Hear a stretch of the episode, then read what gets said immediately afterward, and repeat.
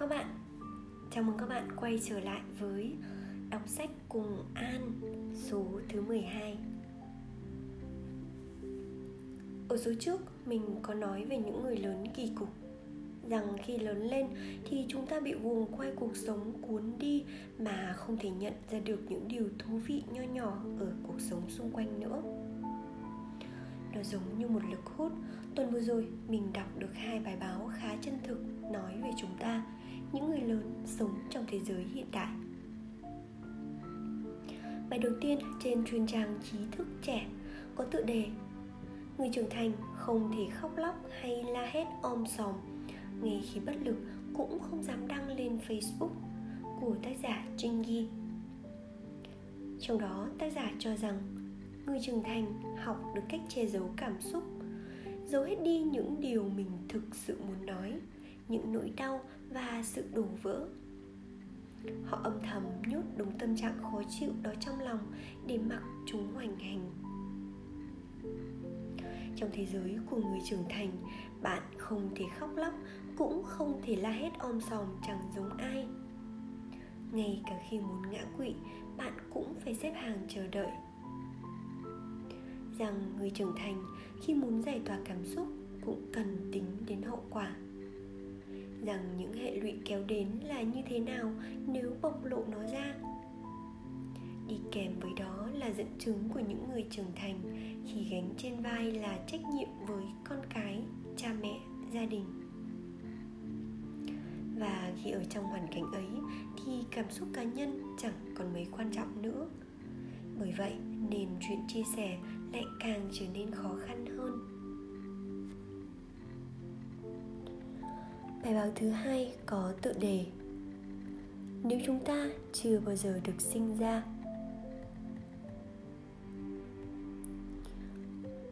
bài báo này được đăng trên trang an ninh thế giới của tác giả ban cầm. Bài báo mở đầu với một câu chuyện khá hy hữu, đó là một người đàn ông ở ấn độ đã đâm đơn kiện cha mẹ mình ra tòa vì đã sinh anh ta ra anh không phải là một kẻ bất hạnh hay chán đời đến mức không thiết sống. Anh nói rằng anh yêu bố mẹ và gia đình anh yên ấm. Cuộc sống của anh cũng chẳng có gì đáng phàn nàn, nhưng anh vẫn cảm thấy không có lý gì phải sống, đi học, kiếm việc làm, vì anh không muốn có mặt trên đời. Câu chuyện này làm cho mình nhớ lại câu nói của một người thầy khi dạy cho các anh chị lớn tuổi cách hòa hợp để nuôi dạy con chú đáo. Thầy hay nói vui với các học viên của mình rằng, các anh chị đừng có vội trách con mình là thế nọ, thế kia. Có bao giờ các anh chị thắc mắc rằng mình sinh con ra, mình đã hỏi ý kiến nó chưa? Hay sinh con chỉ là vì thích thì sinh thôi? Chắc gì chúng ta đã chắc gì chúng nó đã vui sướng khi được mình sinh ra đấy. Có thể chỉ là một cách nói khôi hài của thầy thôi, nhưng cũng rất đáng để suy ngẫm, đúng không nào? Một người bạn của mình thì cũng đã từng nói với mình rằng, sinh con, đừng chỉ nghĩ rằng cho vui cửa, vui nhà, mà trước đó hãy nghĩ tới chuyện mình có khả năng nuôi dạy nó nên người hay không, rồi hãy tính đứa trẻ nào gia nhập hành trình sống cũng bắt đầu với sự ngây thơ, rồi lớn lên và vật lộn với những lo toan rất chung, rất đời. Như là tiền bạc, địa vị, các mối quan hệ, những nỗ lực, những nỗi thất vọng.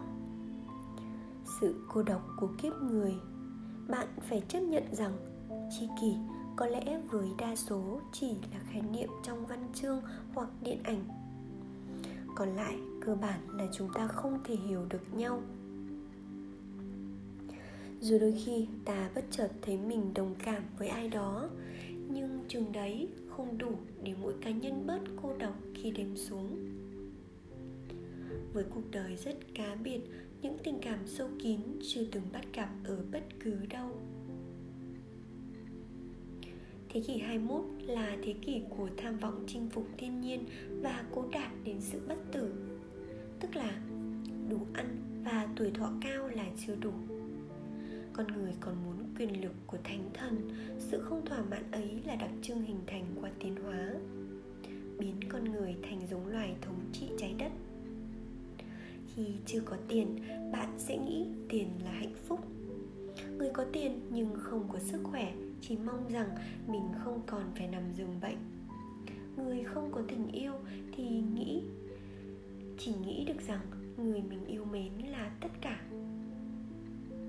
Chúng ta luôn hy vọng và đạt được thì lại bắt đầu thất vọng.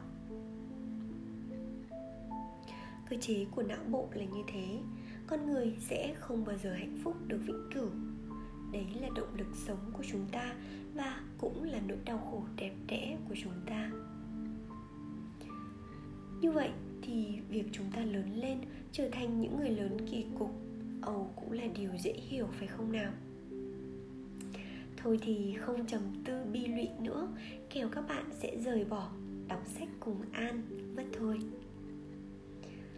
Cuốn sách của ngày hôm nay sẽ là cô đơn để trưởng thành tản văn của một du học sinh Việt Nam trên đất Mỹ, có tên là Nguyễn Siêu. Cuốn sách là những nhìn nhận của tác giả về sự khác biệt giữa hai nền văn hóa Việt, Mỹ, sự khác nhau trong ăn uống, tạo nên cách biệt trong sinh hoạt và tính cách, hay những chuyện trong giao thông đi lại. Và còn rất nhiều điều khác nữa qua lăng kính của một chàng trai ở cuối thế hệ y bây giờ thì mời các bạn cùng lắng nghe nhé.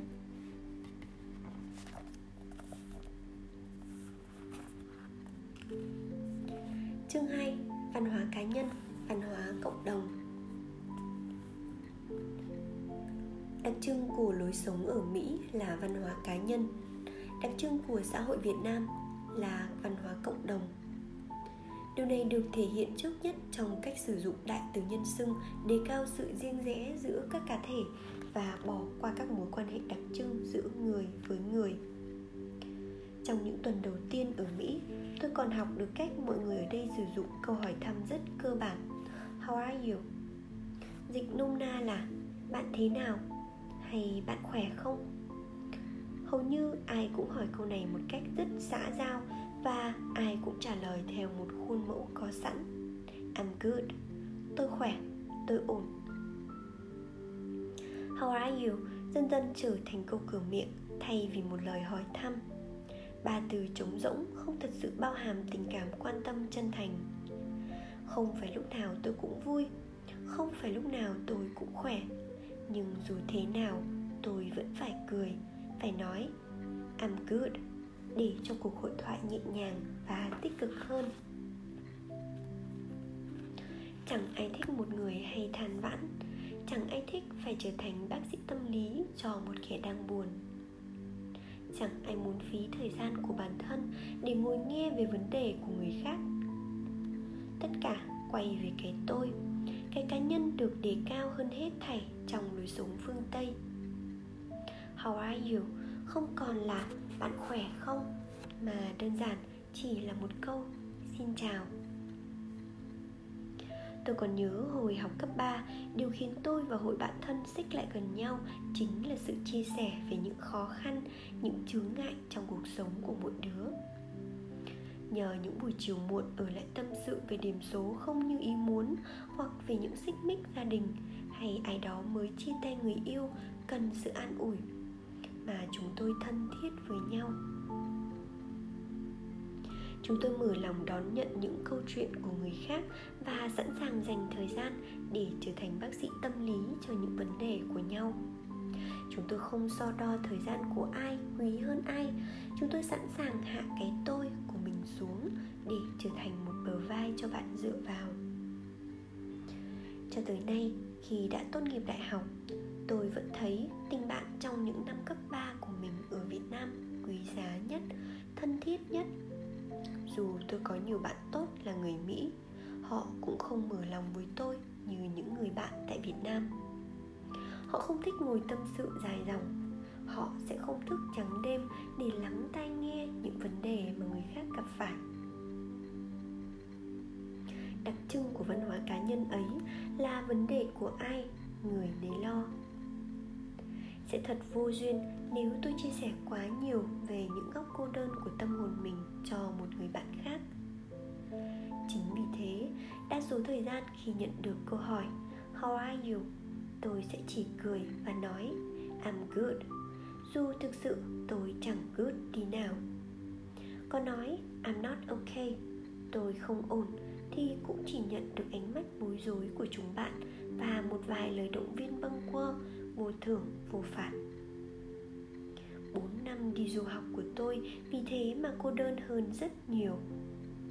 Tôi có bạn học cùng, ăn cùng, chơi cùng, nhưng không có ai đủ thân để gọi là bạn tri kỷ. Các sinh viên mỹ cũng chẳng hiểu được những vấn đề trong cuộc sống của tôi, những khó khăn mà chỉ một học sinh quốc tế mới cảm nhận được. Những bất cập mà chỉ một người sống xa nhà hơn chục ngàn dặm mới gặp phải và đương đầu. Đó là bất đồng phong tục, bất đồng ngôn ngữ và khác biệt trong lối tư duy. Đó là sự đối lập phong cách sống, cách kết bạn và cách thiết lập cộng đồng. Tôi chia sẻ nhiều hơn với những người bạn việt nam ở trường và những du học sinh việt nam ở các trường khác. Với các sinh viên bản xứ, tôi luôn với các sinh viên bản xứ luôn có một khoảng cách vô hình không xê dịch được giữa tôi và họ.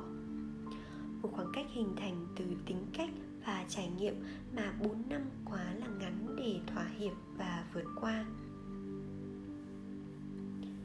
Tuy nhiên, điều quan trọng nhất mà tôi muốn độc giả hiểu được khi đồng hành với tôi trên chuyến hành trình cô đơn để trưởng thành này chính là cái gì cũng có hai mặt của nó sau 4 năm đi du học. Tôi nhận ra văn hóa Việt và văn hóa Mỹ không bên nào nhỉnh hơn bên nào. Hai bên, hai nền văn minh, hai lối sống, hai cách đối nhân xử thế, đơn giản chỉ là khác nhau. Văn hóa cá nhân của xã hội phương tây khiến người ta cô đơn như vậy, nhưng cũng có nhiều điều tích cực mà người phương đông có thể học hỏi nếu các sinh viên bản xứ mỹ không muốn lắng nghe quá nhiều về những vấn đề trong cuộc sống của tôi, thì họ cũng không hiếu kỳ, tọc mạch, không xăm soi và đánh giá đời tư của người khác. Việc đề cao chủ nghĩa cá nhân khiến mọi người tập trung vào sự phát triển của bản thân mình thay vì soi mói và hạ thấp những cá nhân khác. Chỉ trong nền văn hóa cộng đồng, khi cái ta luôn lớn hơn cái tôi chúng ta mới tự cho mình cái quyền phán xét công khai và chỉnh sửa người khác từ những thứ nhỏ nhặt nhất.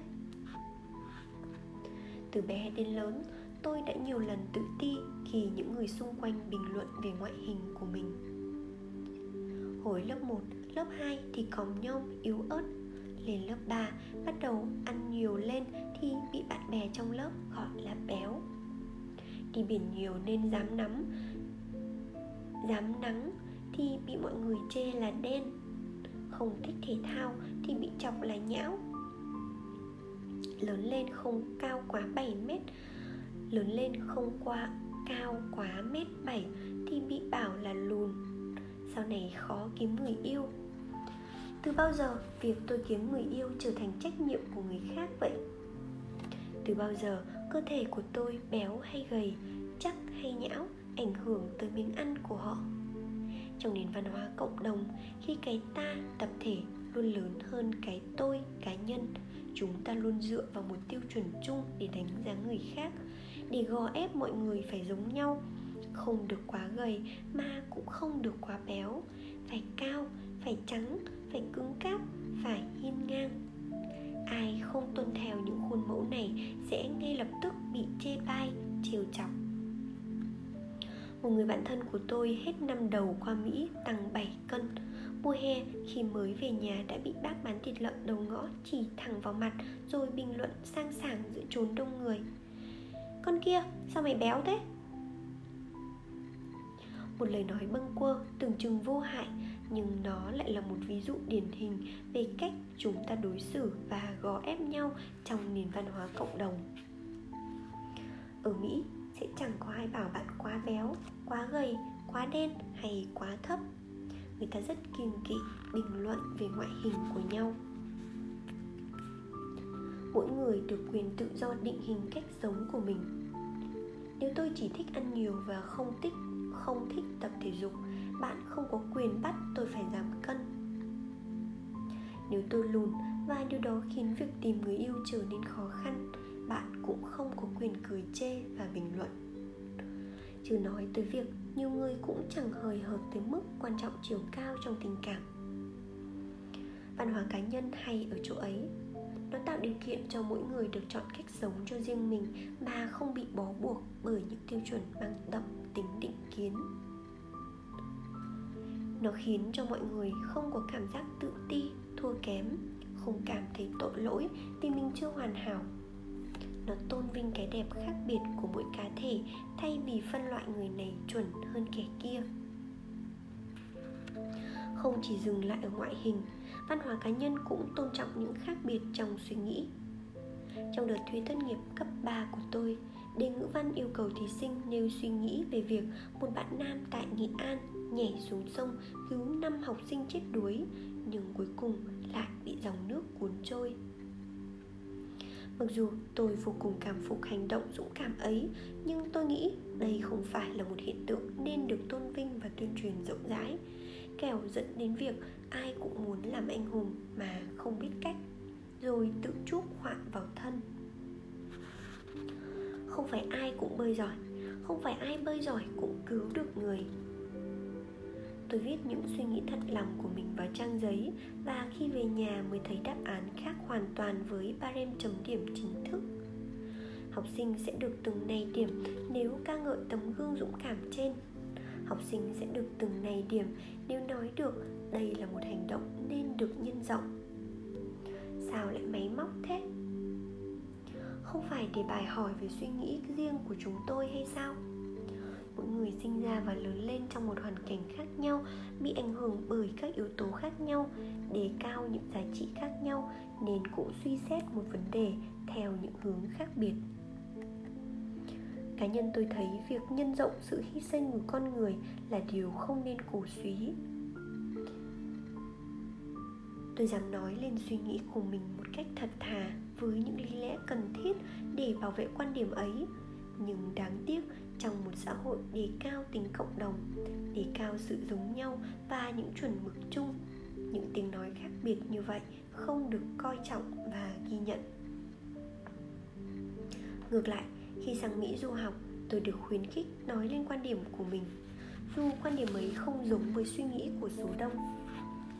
Trong những lớp học đầu tiên của tôi trong ngành truyền thông, giáo sư giới thiệu câu hỏi thảo luận về nhiều vấn đề xã hội để mỗi người được đưa ra quan điểm của riêng mình mà không bị ràng buộc bởi một đáp án chuẩn có sẵn. Các đề bài luận, khi kiểm tra đánh giá cũng như vậy. Không bao giờ có một barem điểm cụ thể, có một định hướng duy nhất ép sinh viên phải làm theo. Tính đúng sai trở nên tương đối và điều quan trọng là cách sinh viên dùng lý lẽ để bảo vệ ý kiến của mình. Một trong những đề tài Đề bài mà tôi nhớ nhất là trong lớp báo chí chúng tôi phải nêu ý kiến về việc tin tức xã hội nên được trình bày một cách nghiêm túc như trên các tờ báo chính thống dạng The New York Times hay The Washington Post hay một cách ngắn gọn, hài hước như trên các show truyền hình buổi tối dạng The Daily Show và The Colbert Report. Giáo sư nhấn mạnh rằng ông không có một đáp án đúng hơn và ông cũng không quá quan tâm tới việc chúng tôi chọn đáp án nào nhưng ông sẽ đánh giá độ mạnh nhất quán và thuyết phục trong cách chúng tôi trình bày lý lẽ để bảo vệ luận điểm của mình. Tôi không còn bị gò bó phải làm thế nào để được từng 0,25 điểm. Làm thế nào để hợp ý với người chấm bài không còn lo lắng rằng ý kiến của mình có đi ngược với đám đông hay không. Tất cả những gì tôi phải làm là lắng nghe tiếng nói của bản thân mình. Trong năm đầu tiên, ngoài truyền thông, tôi cũng đăng ký học một lớp creative writing để thuần thục hơn cách sử dụng anh ngữ trong môi trường đại học. Vào buổi dạy đầu tiên, giáo sư của chúng tôi tuyên bố ông sẽ không chấm điểm bất cứ bài viết nào của sinh viên trong suốt học kỳ mà chỉ đưa nhận xét, góp ý để chúng tôi hoàn thiện hơn cuối kỳ, ông sẽ cho một điểm duy nhất để đưa vào học bạ.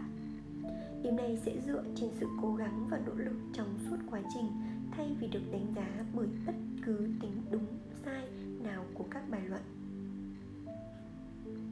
Chính sách này giúp chúng tôi có thời gian phát triển cá tính của bản thân mà không so sánh mình với người khác. Không phải sống dưới áp lực phải làm hài lòng số đông.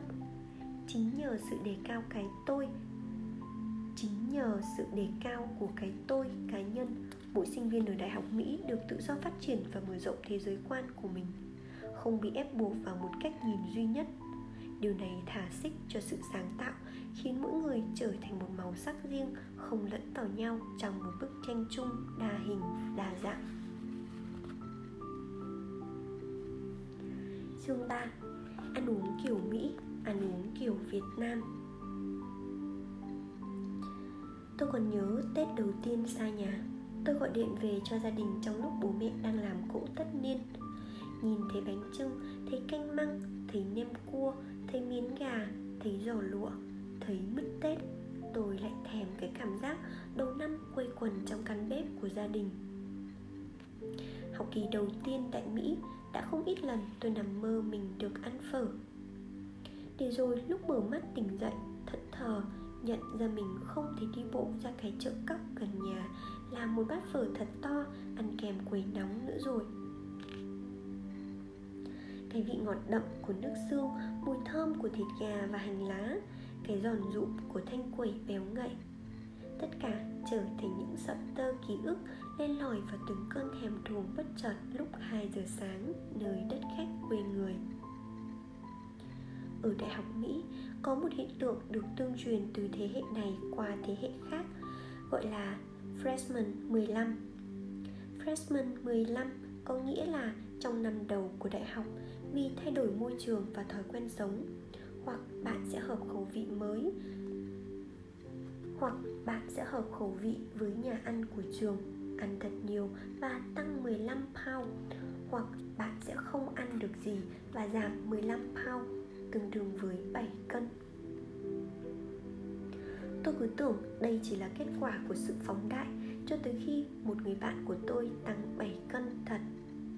Phải cấp tốc đi tập thể dục mỗi ngày để rồi khi về nhà vẫn bị cô bán thịt lợn chê béo ú.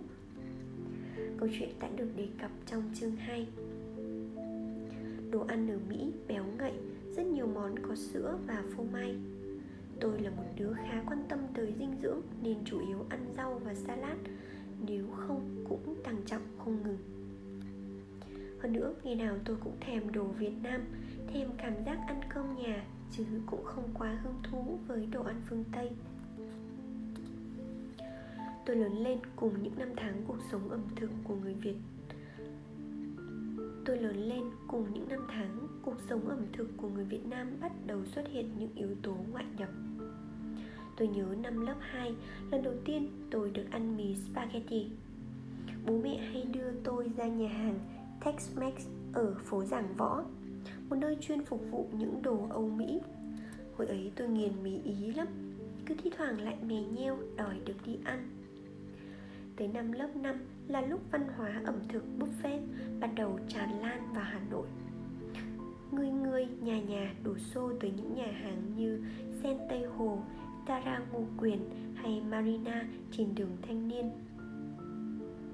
Đi ăn buffet thì phải ăn thật nhiều đồ Âu Mỹ vì không phải lúc nào cũng có sẵn nguyên liệu và công thức để làm tại gia những năm tôi học lớp 7, lớp 8 là khi Hà Nội tràn ngập những cửa hàng fast food như KFC, Lotteria, BBQ Chicken. Chuỗi cửa hàng ngày nay lập, lập tức trở thành một trào lưu mới. Chuỗi cửa hàng này ngay lập tức trở thành một trào lưu mới, một địa điểm ăn sang mà lũ bạn bè trong lớp tôi hay tụ tập. Những năm cấp 3 của tôi là khi ẩm thực Hàn Quốc và Nhật Bản bắt đầu lên ngôi. Những nhà hàng lẩu băng truyền như Kichi Kichi hay Yenki bắt đầu phủ sóng rộng rãi và những cửa hiệu sushi dần dần mọc lên như nấm lớn lên trong thời kỳ toàn cầu hóa. Thế hệ chúng tôi nhiều lúc chạy theo trào lưu mà quên đi những món dân dã của nền ẩm thực đất nước mình. Đúng là chỉ khi mất đi thứ gì, ta mới quý trọng thứ đó. Chỉ khi đi du học, tôi mới nhận ra cái vô giá của một bát phở quê nhà và cái nồng ấm của một bữa cơm giản dị thông qua cuộc hội thoại với một người bạn Mỹ, tôi nhận thấy một điều khác biệt vô cùng thú vị giữa bữa cơm gia đình Việt Nam và bữa cơm thường nhật tại đây. Ở Mỹ, người ta ăn theo từng món, mỗi món là một suất ăn độc lập, riêng biệt. Ví dụ, gà quay là một món, salad là một món khác, riêng biệt. Có thể ăn kèm với nhau nhưng ít khi trộn lẫn, không ăn chung với nhau ở Việt Nam, chúng ta ăn theo nguyên lý kết hợp dựa trên một cấu trúc rõ ràng. Cơm luôn luôn là nền tảng của mỗi bữa ăn. Cơm được ăn kèm với thịt, với rau, rồi chan canh cuối cùng. Điều này khiến tôi liên tưởng tới sự khác biệt trong các mối quan hệ xã hội giữa hai nền văn hóa giữa chủ nghĩa cá nhân và lối sống cộng đồng mà tôi đã viết ở trên trong nền văn hóa cộng đồng khi cái ta được đề cao hơn cái tôi. Mỗi chúng ta đều dựa vào nhau để sống. Điều này có thể được ví von như cơm phải ăn với thịt hoặc cơm phải chan canh mới có vị, chứ cơm đứng một mình thì nhạt nhẽo biết bao. Cơm cũng là nền tảng của mỗi bữa ăn, giống như gia đình là nền tảng của xã hội. Nếu chỉ ăn vã từng món ăn riêng biệt thì vừa mặn lại chẳng no nhanh. Nếu chỉ sống vì mình mà không nghĩ tới gia đình thì đi ngược lại với văn hóa truyền thống. Chủ nghĩa cá nhân ở mỹ thì khác. Mỗi cá thể được khuyến khích đứng một mình, không dựa vào gia đình, dựa vào tập thể. Cái một mình riêng rẽ ấy cũng giống như cách người mỹ ăn từng món riêng biệt, không cần dùng cơm hay một loại ngũ cốc nào để làm nền tảng, để ăn kèm cho chắc bụng cho no. Thỉnh thoảng xuống chơi ở thành phố new york, tôi hay tìm đồ ăn việt ở mấy quán trong khu chinatown. Phải nói thật, đối với tôi, đồ ăn ở đây không tươi, không ngon như ở nhà. Tôi đã từng nói chuyện với một bác bác chủ quán nhà hàng việt nam hồi năm 2 đại học. Biết tôi từ việt nam qua, bác ngay lập tức bảo tôi đừng gọi mấy món nước như phở mấy món nước như phở gà hay bún bò Huế vì bác phải thay đổi cho hợp khẩu vị của người Mỹ, chứ với người Việt thì méo mó quá, chẳng ngon nữa đâu. Bác nói không sai Tôi ăn nhiều hàng, Thấy nước xương không ngọt lắm, Mà phở thì chỉ làm từ bánh phở khô ăn liền, Mềm oặt chứ không giòn như ở nhà. Nhiều cửa hàng Mỹ theo hơi hướng hipster bây giờ lại còn thích sáng chế món phở Việt Nam thành nhiều phiên bản khác nhau.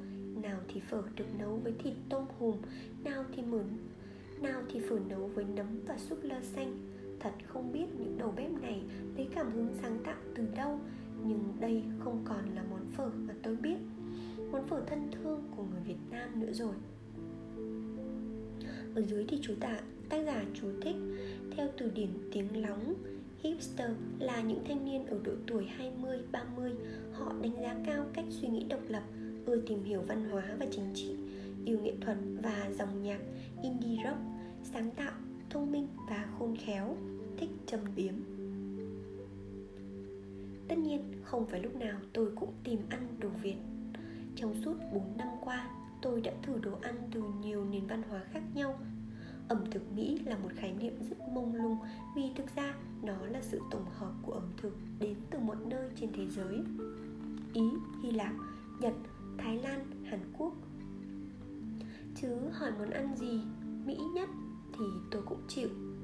Đấy chính là kết quả của một xã hội đa dạng, một xã hội hợp chủng quốc, nơi tụ họp của những con người đến từ mọi đất nước khác nhau chính vì đặc tính này mà tôi lại có một quan sát thú vị nữa.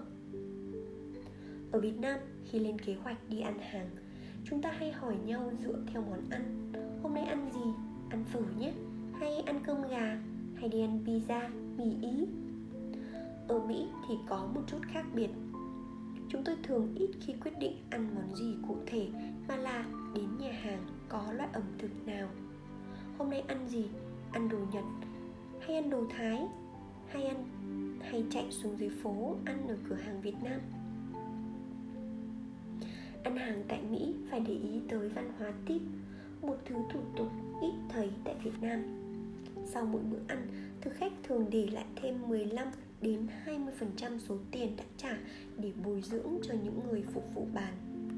Nguyên nhân là vì nghề này lương thấp, họ phải dựa vào tiền tip để trang trải cho cuộc sống của bản thân. Theo nguyên lý, số tiền này dựa trên thái độ phục vụ niềm nở, nhiệt tâm của họ trong suốt bữa ăn. Để làm tròn trách nhiệm của mình, nhân viên phục vụ thường xuyên rót đầy ly nước của khách và hỏi thăm bạn ăn ngon miệng chứ. Tuy nhiên, kể cả khi nhân viên không niềm nở như vậy thì bạn vẫn phải tiếp vì đó đã trở thành luật bất thành văn trong văn hóa ăn tại nhà hàng Mỹ. Nếu không để lại tiền tip nhẹ nhàng thì chủ cửa hàng sẽ nhớ mặt bạn và đừng hòng quay lại. Nặng hơn thì họ sẽ không cho bạn đi về cho tới khi trả đủ. Đi du học tuổi thân nhất là khi chúng bạn ở Việt Nam cứ đăng ảnh ăn uống no nê lên Facebook Nào thì nem chua rán, thanh chè, Nào thì phở cuốn ngũ xã Nào thì hoa quả dầm tô lịch, Làm tôi ứa cả nước miếng Đi du học vui nhất là khi sinh viên Việt Nam tụ tập, nấu một bữa đồ Việt, Đặc biệt là trong những dịp Tết hay năm mới, Rồi cũng chụp ảnh, đưa lên Facebook cho bằng bạn, bằng bè. Trong kỳ nghỉ đông năm nhất 21 đứa chúng tôi hẹn nhau ở New York. Tất cả đều là học sinh Hà Nội Amsterdam cấp 3 Hiện đang du học tại các trường đại học khác nhau ở Mỹ. 21 con người chui rúc trong một căn nhà ọp ẹp ở mạng Broadway Junction, khu Brooklyn. Chia nhau chỗ ngủ trên những chiếc sofa và những chiếc giường ba tầng Thậm chí dài chân nằm co ro dưới đất. Thế mà ấm cúng tới lạ. Đêm tất niên chúng tôi cùng nhau nấu miến, gói nem, nhặt rau, thổi công thủ công bằng nồi gang. Mỗi người một công việc, tất tả chạy đi chạy lại trong căn bếp nhỏ. Tay thì dính thịt, quần áo thì ám mùi dầu ăn. Công sức được đền đáp bằng một bữa ăn đậm chất Việt. Chúng tôi bật cái truyền hình trực tuyến để thêm, để xem thời sự cho dùng các bữa tối ở nhà. Ăn uống ngon lành và non nê quá Báo hại chúng tôi rời khỏi nhà muộn. Thế là lỡ mất chuyến tàu điện ngầm vào thành phố để xem pháo hoa.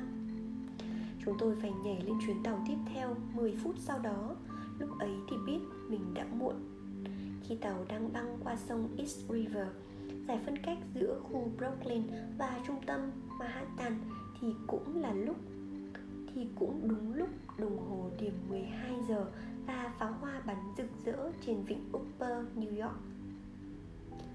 Năm đầu tiên ở Mỹ, tôi chưa bao giờ nghĩ mình lại đón năm mới trên tàu ngắm pháo hoa qua ô cửa kính bám bụi của chiếc toa xe cũ một hoàn cảnh bất đắc dĩ hết sức éo le ham ăn phải chịu thôi, nhưng vì bữa cơm gia đình đầm ấm thì cũng đáng. Văn hóa cộng đồng cũng có cái hay là, văn hóa cộng đồng cũng có cái hay là như vậy. Kể cả khi sang ở xứ người, cộng đồng vẫn đi theo ta. Tình cộng đồng trở nên cần thiết hơn bao giờ hết trong những ngày lễ tết xa nhà. Năm nào vào tết nguyên đán, tôi cũng phải làm một mâm cỗ với các du học sinh việt nam ở trường tôi hay mua bánh trưng từ cửa hàng tân tín hưng trên phố bowery ở new york. Chiếc bánh bé như lòng bàn tay mà gần 5 đô lận. Chúng tôi cùng nấu ăn, bật nhạc xuân cho ra không khí Tết Rồi quây quần ngồi xem táo quân bản phát lại vào sáng mùng 1 ở Việt Nam. Vì giờ New York chậm hơn giờ Việt Nam đúng nửa ngày nếu có ngày lễ nào ở Mỹ có thể so sánh với phong tục tất niên ở Việt Nam thì có thì đó là lễ tạ ơn Thanksgiving diễn ra vào ngày thứ năm cuối cùng của tháng 11. Trong ngày lễ này, các gia đình ở Mỹ chuẩn bị một bữa tối thịnh soạn không kém bữa cơm tất niên truyền thống của bên ta. Nếu ở Việt Nam, chiếc bánh trưng và con gà luộc gần như là bắt buộc thì ở Mỹ, thứ không thể thiếu là món gà Tây. Cũng giống như Tết, đây là dịp các gia đình ở Mỹ sum họp. Con cháu đi học đi làm xa cũng về quây quần bên người thân. Lễ tạ ơn là một ngày nghỉ chính thống ở các trường đại học Nên cứ đến dịp này là các bạn của tôi bay về nhà gần hết. Sân trường vắng như chùa Bà Đanh. Những sinh viên quốc tế như tôi thì làm gì có nhà mà trở về. Biết vậy, gia đình bác Andrew Middle, người phụ trách các sinh viên quốc tế ở trường tôi năm nào cũng tổ chức một bữa ăn đầm ấm kỷ niệm lễ tạ ơn với tất cả sinh viên quốc tế. Ba bốn chục đứa chúng tôi tới nhà bác từ rất sớm rồi chia nhau nấu ăn. Đứa thì phụ trách món gà tây đứa thì phụ trách khoai tây nghiền đứa thì làm bánh mì bruschetta khai vị cầu kỳ nhất là hơn 20 món tráng miệng bánh cà rốt, bánh bí đỏ, bánh táo, bánh sô-cô-la. Hình như bánh nào gia đình bác cũng có công thức làm. Khi trời sầm tối và món gà tây béo ngậy đã sẵn sàng Chúng tôi bắt đầu phá cỗ Vừa ăn vừa trò chuyện với nhau. Một truyền thống không thể thiếu trong lễ tạ ơn ở nhà bác Andrew là chúng tôi sẽ quây quần thành một vòng tròn rồi lần lượt nói về những điều mình biết ơn trong cuộc sống. Đây là phần cảm động nhất vì cái cô đơn, cái tuổi của những sinh viên xa nhà như được đánh thức. Mọi người cảm ơn gia đình vì cơ hội được đi du học. Cảm ơn gia đình bác andrew vì cứu mang chúng tôi. Cảm ơn những người bạn tốt vì đã khiến cuộc sống tự lập bớt khó khăn. Tôi cảm ơn thêm bà ngoại, người đã nuôi tôi từ bé người tôi nhớ nhất khi bay sang bán cầu bên kia. Người luôn chỉ hỏi tôi một câu mỗi lần trò chuyện qua Skype. Cháu ăn có no không? Với bữa ăn đầm ấm này ở nhà bác Andrew Tôi đã có thể làm bà yên tâm. Cháu ăn no lắm, ngon lắm bà ạ. Lễ tạ ơn là một trong những ngày hiếm hoi trong năm tôi cảm nhận được văn hóa cộng đồng trong lối sống của người Mỹ. Cảm thấy được yêu thương, bao bọc bởi một gia đình thứ hai. Từ khi đi du học, có lẽ khả năng nấu nướng của tôi cũng lên tay đáng kể. Bên cạnh việc chuẩn bị cỗ tết với các bạn việt nam hay nấu ăn trong lễ tạ ơn ở nhà bác andrew, tôi còn tranh thủ thử nghiệm các công thức khác nhau trong những lúc rảnh rỗi, đặc biệt là những kỳ nghỉ đông hay nghỉ xuân. Có lúc tôi gọi điện về để hỏi kinh nghiệm của bà ngoại có lúc tôi lại thực hành theo hướng dẫn của kênh youtube Helen's Recipe có lúc tôi đánh liều làm theo video dạy nấu ăn của trang BuzzFeed. Trong suốt 4 năm ở Mỹ, tôi đã bỏ túi kha khá được các món tủ như Bánh cuốn, bún chả, thịt lợn xào dứa, cà ria, chè chuối, cải thảo cuộn thịt và gần đây nhất là một món đang làm mưa làm gió tại Mỹ. Quả bơ, ấp, trứng trần, bọc thịt hun khói chiên. Nấu ăn đối với tôi vừa là một thú vui Vừa là cách tiết kiệm chi tiêu sinh hoạt. Nếu tôi thường trả ít nhất 15 đô cho một bữa ăn tại một nhà hàng bình dân Thì tính ra giá của một bữa ăn tại nhà chỉ khoảng 3 đô. Tự nấu ăn cũng có cảm giác an toàn hơn. Ăn ở bên ngoài có một món cực kỳ đơn giản mà tôi chưa bao giờ yên tâm về nguồn gốc. Có lẽ bạn sẽ tròn mắt ngạc nhiên nhưng đó chính là trứng chiên. Ở Mỹ, lòng đỏ trứng gà được bán dưới dạng dung dịch trong các hộp cắt tôn Một lít giống như sữa tươi. Đầu bếp ở nhà hàng Đầu bếp ở nhà ăn trường tôi Mỗi khi làm trứng chiên Thì chỉ cần đổ cái dung dịch vàng sánh ấy ra chảo. Vài phút sau Món trứng đã sẵn sàng, Chứ không đập quả trứng tươi ra bát Rồi đánh tan. Có lẽ chính vì thế mà một trứng rất công nghiệp này tuy cực mịn nhưng lại không xốp như trứng chiên tự làm, tạo cảm giác hơi giả đối với tôi. Tôi có niềm tin mãnh liệt rằng cái gì đẹp thì ăn chẳng ngon, còn cái gì ngon thì phải xấu xí một tí. Tháng tư hàng năm trường tôi phát động một chương trình gọi là Student Seminar, tức là những lớp học quy mô nhỏ do sinh viên đứng lớp chứ không phải giáo sư dạy cho các sinh viên khác không thu phí. Chủ đề của những lớp học này càng vui, càng độc đáo thì càng hay. Cuối năm 2 đại học, tự tin với khả năng của mình, tôi đăng ký mở lớp ẩm thực việt nam. Thật bất ngờ, có rất nhiều bạn đăng ký tham gia có lẽ vì các món Việt Nam khá nổi tiếng ở Mỹ. Tôi bắt đầu lớp học bằng một bài giảng về các nguyên lý trong ẩm thực Việt, Bao gồm nguyên lý âm dương, Một bữa ăn phải có sự cân bằng giữa đồ nhiệt và đồ hàn, và nguyên lý ngũ hành tương sinh, một món ăn đầy đủ phải có đủ 5 màu 5 nguyên tố 5 loại vị. Tiếp theo, tôi dạy các bạn Mỹ gói nem. Mọi người học gói rất hăng hái, nhưng từ khi chiên xong thì chỉ có một vài người ăn Hóa ra số còn lại đều ăn chay Mà đối với tôi nem không có thịt thì chẳng còn là nem nữa Trải nghiệm này khiến tôi nhận ra một điều khác biệt nữa giữa văn hóa ẩm thực Việt và văn hóa ẩm thực Mỹ. Các món truyền thống được yêu thích tại Việt Nam đa phần có thịt, nếu biến tấu để làm chay thì lại mất cái ngon đặc trưng. Ở Mỹ có nhiều món chay toàn vẹn hơn, có thể đứng một mình chứ không chỉ là những phiên bản biến tấu lỗi của những món thịt khác Điều này một phần do giới trẻ Mỹ có chế độ dinh dưỡng nhạy cảm và gắt gao hơn ở Việt Nam. Có rất nhiều bạn ăn chay hoặc không ăn tinh bột, hoặc không ăn các sản phẩm từ sữa hoặc dị ứng với đậu phộng. Nếu tôi theo được chế độ này thì có lẽ sẽ chẳng ăn nổi món nào ở cái chợ cóc gần nhà. Mùa hè nào về Việt Nam, bố mẹ tôi cũng rất tâm lý đưa tôi đi ăn phở ngay lập tức. Chu choa cái phong vị quê nhà không nơi nào sánh nổi. Về với đất mẹ là được ăn ngon lại còn rẻ. Một bát phở ở Hà Nội tầm 40.000 Một bát phở ở New York lên tới 140.000 Khoảng 7 đô. Sau khi đã sống một thời gian ở Mỹ Qua cả Anh, Pháp và nhiều nước châu Âu Tôi vẫn thấy đồ Việt Nam là ngon nhất văn hóa ẩm thực Việt là một trong những thứ tôi vô cùng tự hào, đặc biệt những lúc ở nơi đất khách quê người. Ở bên cạnh những người bạn Mỹ, tôi thấy mình là một cá thể riêng biệt. Ở bên cạnh những người bạn Việt Nam, tôi thấy mình là thành viên của một tập thể, là một phần của thứ gì đó lớn hơn.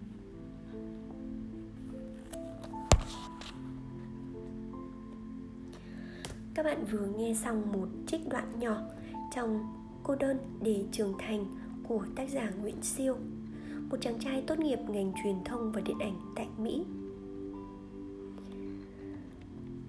Uhm, Có thể nói thì podcast ngày hôm nay có vẻ rất trầm lắng và có phần buồn khi mình đưa những trích đoạn ở phần đầu và đã đi ngược so với phương châm của mình là mang lại những điều tích cực cho các bạn khi đến với đọc sách cùng an. Tuy nhiên thì cuộc sống của chúng ta có những lúc trầm, lúc bổng.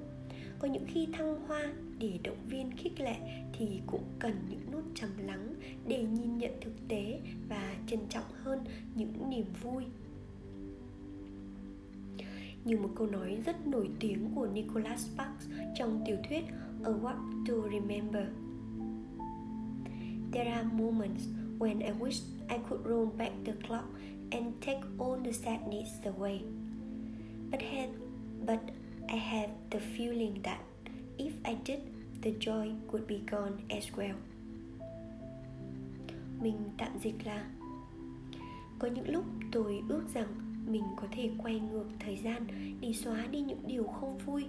Nhưng tôi ngờ rằng nếu tôi làm vậy, thì những niềm vui cũng sẽ theo đó mà đi mất. Nốt trầm của ngày hôm nay với những suy tư về cuộc đời, sự cô đơn hay những âu lo về kiếp nhân sinh xin được phép khép lại. Chỉ mong rằng những thính giả của an sau khi được lắng lại, sẽ biết trân trọng hơn những hạnh phúc mình đang có và dũng cảm hơn cho những khó khăn trước mắt nhé. Vì người lớn chúng ta, ai cũng mạnh mẽ cả mà. Xin chào và xin hẹn gặp lại các bạn trong những số tiếp theo của đọc sách cùng an.